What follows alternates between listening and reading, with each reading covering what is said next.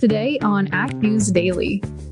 The old rule of thumb is you can always find product at a price. You can always find something at a price. And I always want to go back and say, listen, we'll find it if we're willing to pay enough. But then it becomes a matter of, is the number so ridiculously high that it just doesn't work for a farm? Good afternoon, ladies and gentlemen, and happy Wednesday here on the Ag News Daily podcast. Ashton, it is hump day, and we are through the hump of the week now. We sure are, Delaney, but it feels more like a Monday to me. I took a melatonin last night, and I don't know why I continue to do this, but even if I take it at like 9:30, 10 o'clock, I'll still be dragging through the morning the next day. So I was not doing good today. I could not get myself to get out of bed, so I'm moving a little bit slow today. That's okay. We're going to liven you up today on the podcast. I hope so. I wanted to make myself feel like I was actually a person. So I put a little bit of makeup on, even though I just do everything from home, and I put on an outfit so I actually feel productive. So that's just where I'm at this afternoon. Okay, good. Getting dressed is good. Good job. I know it doesn't seem like a big feat, but when you are melatonin tired, it's a whole different ballgame. Well, okay, that actually poses a good question, Ashton. Because I'm just curious what other farmers do, because I watch Blaine walk out the door sometimes and wonder to myself, what in the world is he wearing? You know, like you'd think you're going to wear long pants and steel-toed boots. And sometimes he's walking out of the house in shorts and slide sandal things. So I'm curious, for those of our listeners that are farming right now in harvest season, what do you guys wear in the cab? Are you trying to wear clothing that is efficient for if you've got to fix stuff, or you're trying to wear clothing that's comfortable since you're going to be sitting there all day? Hit us up on Twitter at Ag News Daily. I'm curious to see what our listeners wear, Ashton. Well, sometimes I do have to admit, Delaney, that when I'm not feeling that great, I do work in my moo-moo all day long. Well, hopefully none of our listeners are wearing a moo-moo to go harvest in. But hey, if you're doing that too, hit us up. We want to know. Oh, bonus absolutely. Points, I guess, if you could send us a picture. Well, Delaney, I'm not sure if I would want to see any farmers in their moo-moos. That might be a little bit scary. And you know what? We're kind of in spooky season right now. Halloween's just around the corner. But I am a little bit worrisome about what weather is going to look like on Halloween, because with the La Nina weather pattern, it's looking like through the month of October, we're going to have some warmer weather. But as soon as November hits, we are going to be feeling like, at least, that we're in the dead of winter. And it's been rumored that Texas is going to have another polar vortex situation going on this winter. So I'm not too ready for that. No, that's going to be a little chilly. So good luck with that. I hope we don't get that up here in Iowa, because that was not a pleasant winter. But actually, Ashton, while you're on the topic of weather here, folks in the South Eastern portion of the United States. This was just released today on the National Weather Service's Twitter account. Folks in that portion of the United States are expected to get some pretty heavy rain here, or continued heavy rain, really, which is going to push several areas into flash flood warnings. Now, I just talked with an Oklahoma livestock producer on which will air on the podcast next week. And he was sharing that in his part of Oklahoma, they've gotten like 35 inches of rain. So definitely a lot of rain coming in to that portion of the United States. Going to be tough for that portion to get harvested. Definitely going to push some folks out of the fields, and could be quite some inclement weather for some time to come. Well, Delaney, not talking about weather here, I have some news from a report. This report is called the U.S. Beef Supply Chain Issues and Challenges, and it's a result of a collab with Texas A&M's Ag and Food Policy Center, national experts, and the USDA. It covers meatpacking concentration, fed cattle pricing, and capacity concerns. And the North American Meat Institute is saying that this new report finds that government interaction in the cattle industry will cost livestock producers billions of dollars. One of the key findings in this study, and it's 180 pages, so if anyone wants to go read it, they totally can. Although I'm just going to skim over this article to kind of get all the information that we need here, but it's saying that the mandated minimum negotiated cash trade would have a 1-year negative impact of $2.5 billion and $16 billion over a decade. The authors of the report say that they urge, quote, extreme caution when considering changes to a system that has, quote, rewarded high quality beef production while acknowledging regional differences. Like I said, this report is 180 pages, so I did not go and read through it, but it sounds like some of these findings are a little bit worrisome for our cattle producers. Yeah, that's a little concerning there, Ashton. I mean, it's a ton of money, $16 billion over a decade. That's very worrisome. I said a little bit worrisome. It's very worrisome. Mm-hmm. It certainly is. That's definitely a story, again, we're going to have to keep an eye on here. But this has been a longer ongoing story that we've really been watching, and that's been the cost of shipping. You know, we've seen a lot of port issues this year, especially with Hurricane Ida. We've seen a shortage of cargoes and containers, and we've seen really COVID and un-COVID related just issues within the supply chain. But port officials within the Port of Los Angeles say that strong American consumer demand has continued to be unabated for more than a year, as the Port of Los Angeles has seen a 30% increase in cargo volume so far this year alone, which is impacting U.S. agriculture as we're seeing some record high shipping rates. And that's also coupled with the fact that, you know, as we know, a lot of containers are being shipped empty or having issues getting to the place they need to get to have products put into them. The Los Angeles Port's executive director says that they've processed more empty containers in August than they ever have before, and this has increased the overall cost of shipping costs in general, which of course in turn have made exports and being competitive in the global marketplace a little bit more challenging. Now, he also said that American exports in August at the port were down almost 23% from last year at this same time. So it does appear the trend is maybe fizzling off here a little bit, but overall, it's just pretty interesting as we see things continuing to try to move around the country. And Ashton, I got to admit, I haven't checked Hurricane Ida updates in quite some time. I know we've obviously been restored fully with electricity and whatnot down there, but have you seen anything yet as far as total damage coming out of Hurricane Ida, and or if our exports down in that port are back up to 100% capacity? Because I've not seen anything on that. I haven't either. I've seen some estimated numbers that we talked about, I mean, quite some time ago. It feels like about 2 weeks, I think, is the last time we really talked about those numbers. So it makes me think that we don't have that information / it's not up to 100% yet. I feel like we would have heard something about it if that were the case. Well, that's what I thought too. Yes. So we might have to do a little digging there and see if, in fact, that is the case. Well, Delaney, I have a story about Taiwan here, as U.S. President Joe Biden said yesterday that he has spoken to the Chinese president about Taiwan, and they agreed to abide by the Taiwan Agreement. Biden appeared to be referring to Washington's longstanding policy under which it officially recognizes Beijing rather than Taipei, and the Taiwan Relations Act, which makes clear that the U.S. decision to establish diplomatic ties with Beijing instead of Taiwan rests upon the expectation that the future of Taiwan will be determined by peaceful means. So there's been a lot of discussion about what our relationship is with a lot of those Asian countries. And so this is just kind of the latest movements that we have seen there.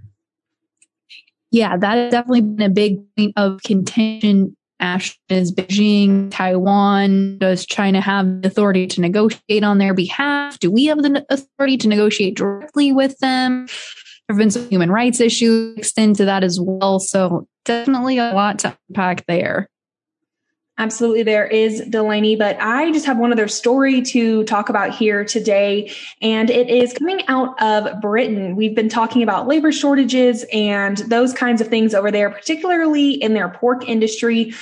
But it looks like it's trickling over into the dairy industry, as some British dairy farmers have been forced to destroy tens of thousands of liters of milk due to rising costs, labor shortages, and a deficit of truck drivers, which has strained supply chains to a breaking point. So this is just another thing that's really hitting our producers over in Britain. Definitely not a good thing for them. I suspect that they will see, I am wondering if they will see some kind of government aid or what the next step is for them to really get the ag sector kind of back up and running again.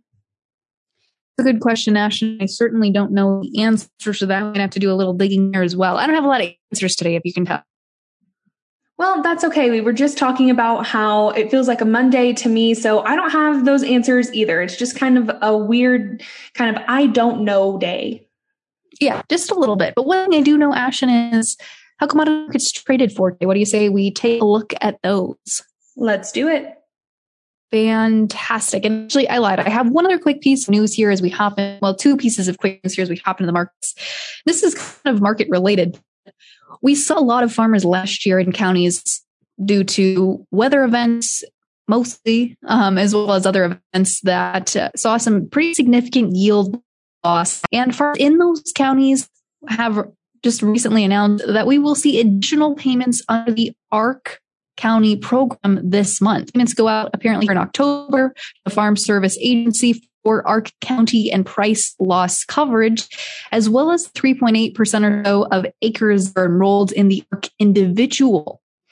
Payments are going to be made now for crops harvested a year ago, and payments will be paid on an 85% of the base acres for that commodity. So if you've got any questions, do contact your local FSA office. They'll be able to make sure you are getting paid on that if you are due some payment there, or if you are in a county that had disaster issues.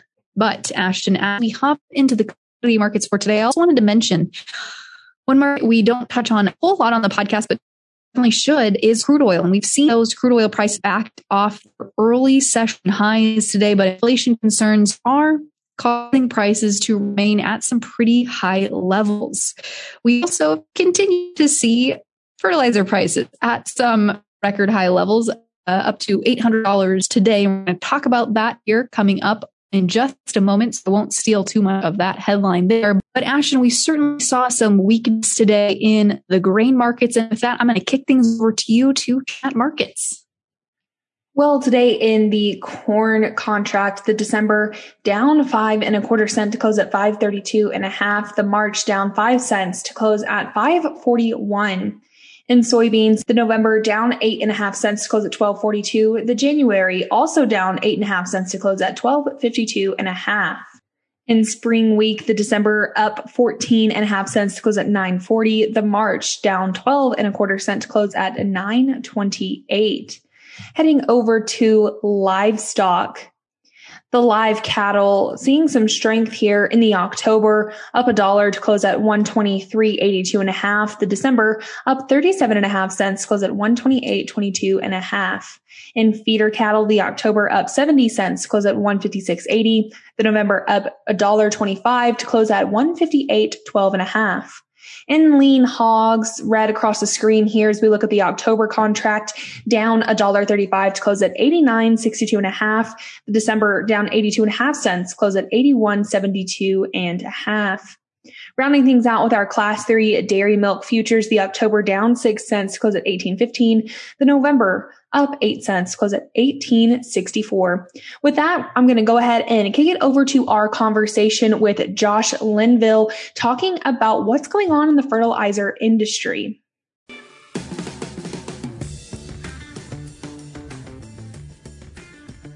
Well, folks, we've been teasing this up now for just over a week or so, and you might have seen a thing or two on Twitter, in the news, and across various social media platforms about the increasing cost of fertilizer. We're going to unpack that today with the director of fertilizer for StoneX, Josh Linville. And Josh, you've been very active on Twitter here over the past couple of weeks, and that's really how we initially found you and were able to connect with you to do this interview. But thanks for joining us today. Hey, absolutely. Thanks for having me on. And Josh, Josh, it sounds like you've been doing a couple of these interviews just now and then.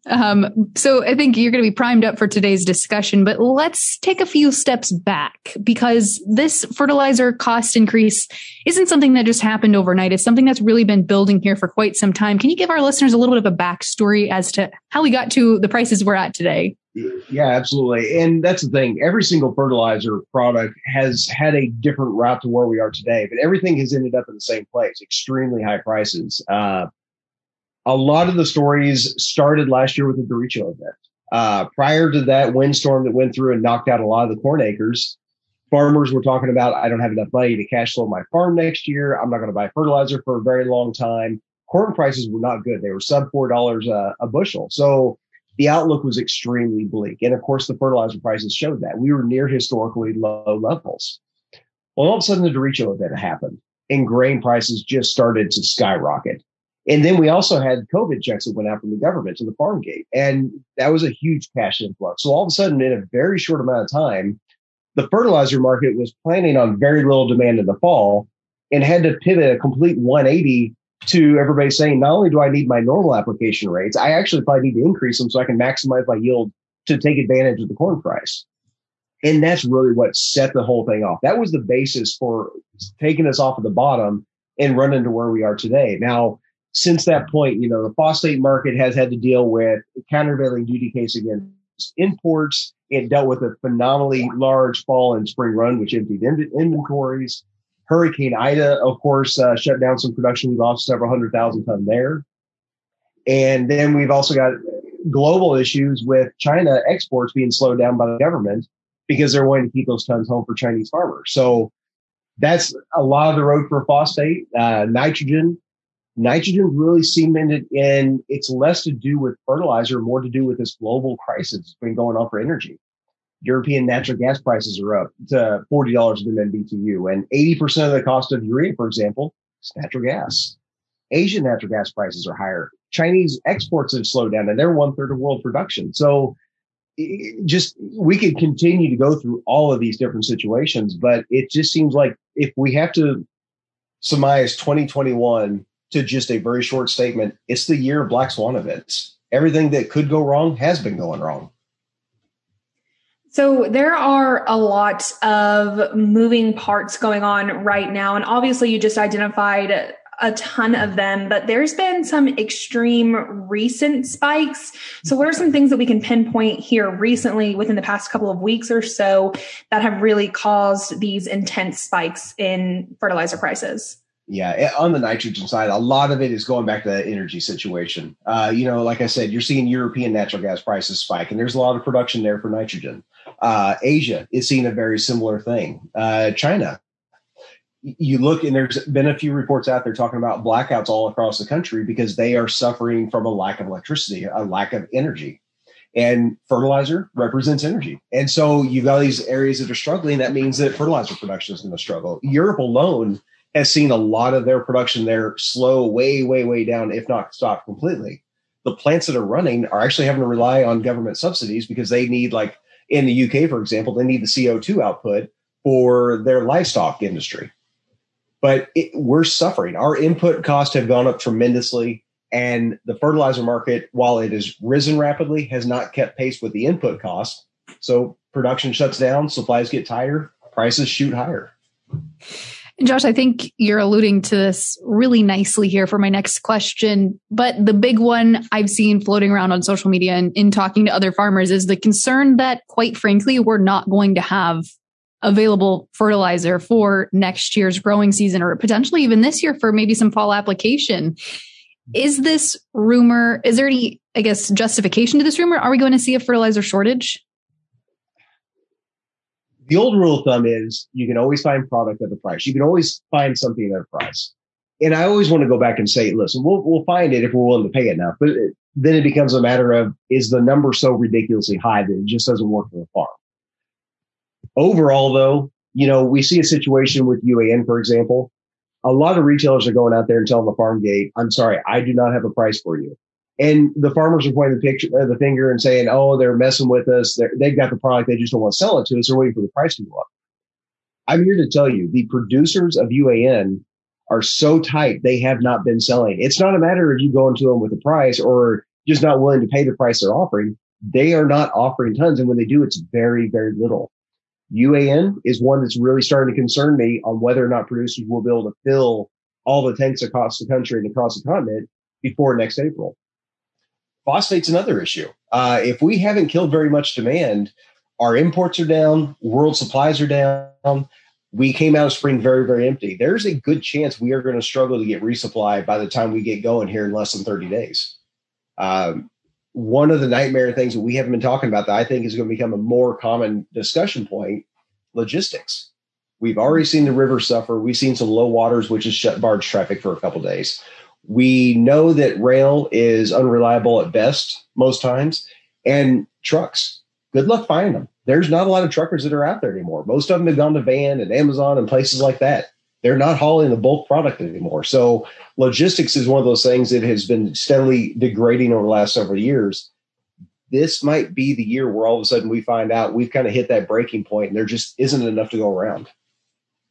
Yeah. That's kind of the scary thing here, that as you talk about or talk to producers, they're worried because, yes, commodity prices have increased in value tremendously from last year at this time. But does it justify the high prices we're seeing right now in fertilizer? And so I think the big question is, how do you make this cash flow? And what do you do if prices are at such a substantial level that, quite frankly, it doesn't make sense to buy it? You know, how do you... Yeah. Walk that fine line? What advice are you sharing with folks right now? Take emotion out of it. It's very easy because we have gone from near historical lows to almost historical highs. You look at the nitrogen sector, we are within striking distance of hitting the highs that we hit in 2008. And it is so easy to just sit there and let emotion take hold and just say, nope, not going to do it. I'm not going to talk to my supplier. I'm not going to talk to my retailer. I'm just not going to do it. That's not the right answer. Now, maybe ultimately it is, but letting emotion dictate that answer is not the right way of doing it. That puts you in more danger than you might know. The best thing I can do is sit down, work through your number, and every single farm, every single farmer, every single area is going to have a different answer of what's right and what's wrong. And you have to decide, can I make this cash flow? Do I need to look at switching from corn to something else? Do I need to change my application patterns? And they're all right answers as long as you think through it and decide that is the best for my operation. The other thing I can tell you is whatever you decide to do, have a conversation with your supplier. If you've got a retailer or a co-op that you work with more times than not, you should be having a conversation. If you go to them and you say, I don't need it, I'm not putting anything on this fall. Well, that retailer is sitting there looking at the same economics. They're looking at prices that are ridiculously high, and they don't want to take the risk either. They remember back in 2008, prices went sky high, and then they completely fell out of bed. There were a lot of managers who lost their jobs, or a lot of companies that had to sell because they lost so much money. They don't want to repeat the sins of the past. Not that the markets will do exactly what they did back then, but they're just going to make sure that they don't. So if a farmer's sitting there saying, I don't need it, there's a very high likelihood that if you show up November 1st and say, hey, where's my product? It might not be there. Mm. So that's not to sit there and say you need to buy it today, but at least have the conversation. You can have the conversation, say, I will probably put it on this fall, but I just can't buy it yet. Or I'm not going to do it. I'm going to wait till spring, or I'm going to change this. I'm going to change that.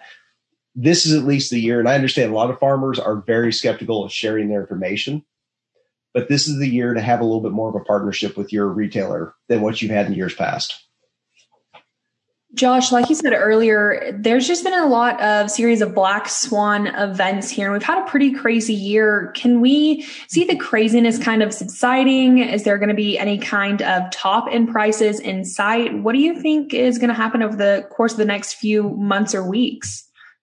I keep sitting here thinking that eventually the black swan events will stop and then something else pops up. So I've given up trying to sit there and say they're going to end. If, like I say, if you were to condense all of 2021 into something, it's black swan of it. It just, we've got 3 more months of this.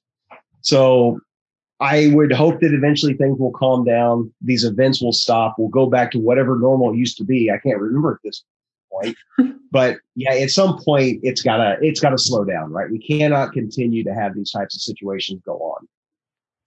I would sure hope that there is an end in sight, but you're right. Things just keep happening, one thing after another. So as we kind of follow along with the rest of the year, where can our listeners follow along with you just to get their fertilizer updates? So we've got some information that we put out. You know, we put out a newsletter once a month where we try to detail what's happened, some of the price directions, things like that. Of course, trying to put a lot of information on Twitter. When I came back from my role in Australia, I had a choice. I could have gone back into the old trade role, and there would have been nothing wrong with that. But it's always bothered me that if you're in the fertilizer industry, there's not a lot of information. And for a lot of farmers, that information is really hard to find, right? So it's one of your biggest input costs per acre, but you can't find any information to make a purchase decision. And so that's what we're trying to do. We're trying to kind of lift the veil, give everybody more information. Ultimately speaking, it comes down to your decision, and you're not always going to be right, but at least you'll know more of the backstory of why things are doing what they're doing so you can make the best decision at the time. Absolutely. Well, Josh, we certainly appreciate you coming on and chatting about fertilizers with us. It's been a great conversation. Yep. Thanks for having me on, and hopefully we can do it again and there won't be so many crazy things going on to have to talk about. Absolutely.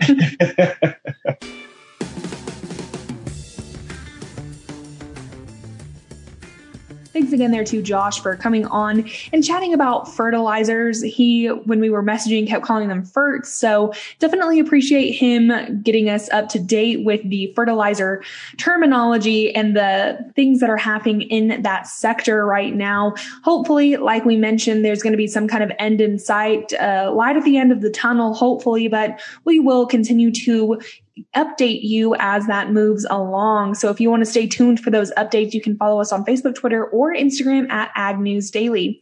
With that, I'm going to let the people go.